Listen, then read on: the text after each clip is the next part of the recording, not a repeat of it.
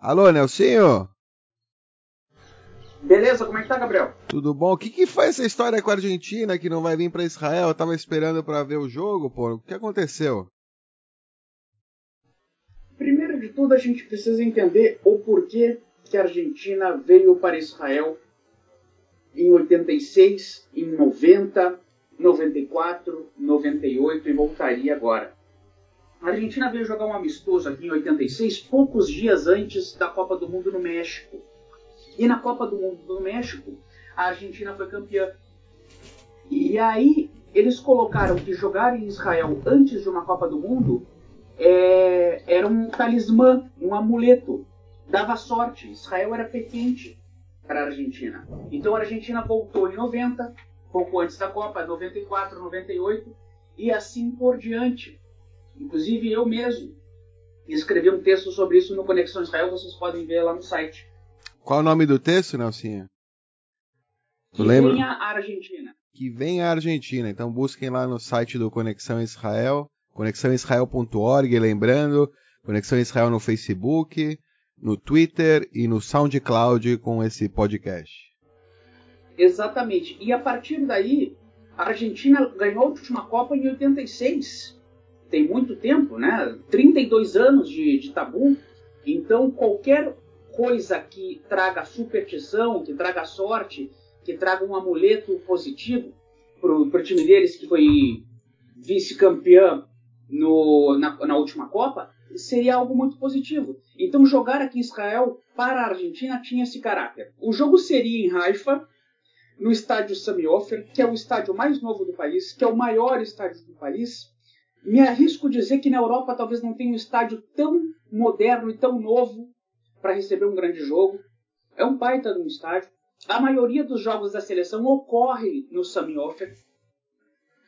E o jogo já está marcado para lá. Ocorre que a ministra da Cultura e Esporte, Miri Regev, aproveitando essa onda da transferência da, da embaixada americana para Jerusalém, o reconhecimento de vários países do que já era claro e evidente de que Jerusalém é a capital de Israel, ela quis puxar o jogo para Jerusalém para exaltar isso aí, aproveitar essa onda.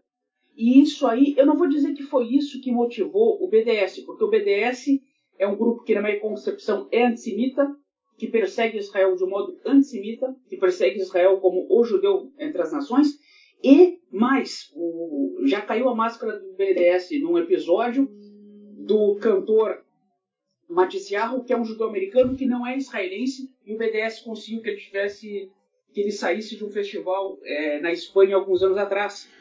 Sim, é verdade. O, o antissemitismo na, na, naquele episódio que eles tiveram que botar o, o Maticiarro de volta ainda no, no principal show do, do, festival, porque caiu a máscara.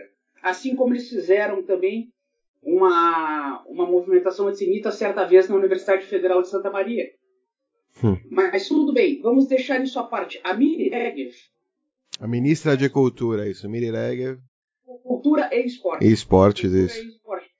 Ela puxa e dá um caráter político para um jogo. Por Sim. lado de Israel, ela quis dar um caráter político. Vamos fazer em Jerusalém, que é a capital, que isso, aquilo, aquilo outro. Por outro lado, para a Argentina, o jogo não tinha um caráter político. O jogo tinha um caráter de superstição, que Israel é um amuleto que dá sorte para eles. Entendi. Porque eles ganharam em 86 e jogaram aqui em 86. Só que isso aí deu realmente, sendo em Jerusalém, cutucou a onça com a vara curta. Então, a Miri Regev ela tem uma responsabilidade de ter dado um caráter político para um jogo que era esportivo. A político que deveria ser simplesmente uma passagem da Argentina aqui em Israel, um show mais, como Gilberto Gil, por exemplo, que seria um show mais, que não tem nenhum caráter, nenhuma motivação política. Enfim, não era, não era a ideia. E, e com isso, e com isso ela conseguiu talvez é, é, aumentar o medo, né? Aumentar a tensão dessa vinda da Argentina para Israel. É isso que, que aconteceu. Concepção, no, no, caso do jogo de futebol, sim. No caso do Gilberto Gil, eu não vejo questão política. Eu, eu desde o início eu senti que era um medo dos músicos porque realmente o momento estava tenso. Hoje deu uma tranquilizada, mas ainda existem pipas ainda ontem, pipas que vêm para o lado israelense e que botam fogo em plantações e que botam fogo em vegetações, inclusive na Universidade de Sapir, na Faculdade de Sapir, perto é, da parte de Gaza, pegou fogo na, na universidade e as pessoas é, realmente passaram um perrengue lá muito grande. Mas no caso do jogo de futebol, pelo lado israelense, do torcedor israelense, são 6 mil israelenses, isso saiu ontem no Idiota Haronot, 6 mil israelenses que já compraram ingressos para jogos na Copa da Rússia, daqui a alguns dias, e compraram o, o, o pacote com, com, as passagens. 6 mil israelenses, sendo que Israel não, não vai para uma Copa do Mundo desde 1970. Então, o, o israelense gosta do futebol, queria receber o time da Argentina, o Messi, milhares de, de, argentinos que moram aqui em Israel sempre vão lá quando a sua seleção vai jogar, ou quando veio o Boca Juniors em 2006 contra o, o Maccabi Tel Aviv. A pessoa uhum. vai lá na arquibancada, é, marca presença, pessoas de, de, de, todas as regiões de Israel. E essa é uma festa esportiva. Só que teve esse caráter. Por um lado, eu até não coloco o, o, o BDS em, uma consequência da Miri Regev, eu, eu não dou essa importância toda para Miriregev. Eu acho que a Miriregev tem uma importância dentro de Israel, mas não internacionalmente. O BDS vai boicotar qualquer coisa que tenha o nome de Israel porque eles têm essa, esse viés antissemita na minha concepção. Agora, a Miriregev não deveria ter dado um caráter político para uma partida esportiva. É a minha concepção. Sim, concordo. Realmente uma pena que a Argentina não, não venha que eles, mesmo sendo em Jerusalém, mesmo com esse caráter político, é uma pena que, o, que as pessoas, que mesmo o Gilberto Gil, é, a, a, seleção argentina, que o medo possa fazer com que eles, sem, auto, eles se autocensurem, que eles deixem de vir, de fazer o que eles querem, de, é, de estar aqui em Israel, porque tem medo tanto da. Eu acho que na maioria dos casos, tanto no caso do Gil quanto no caso da seleção argentina é da repercussão em casa, mais do que o, a passagem deles por aqui. Acho que ambos sabem que a passagem deles por aqui vai ser segura e tranquila, mas a, o problema é a repercussão disso depois em casa, com a família deles, com as pessoas próximas.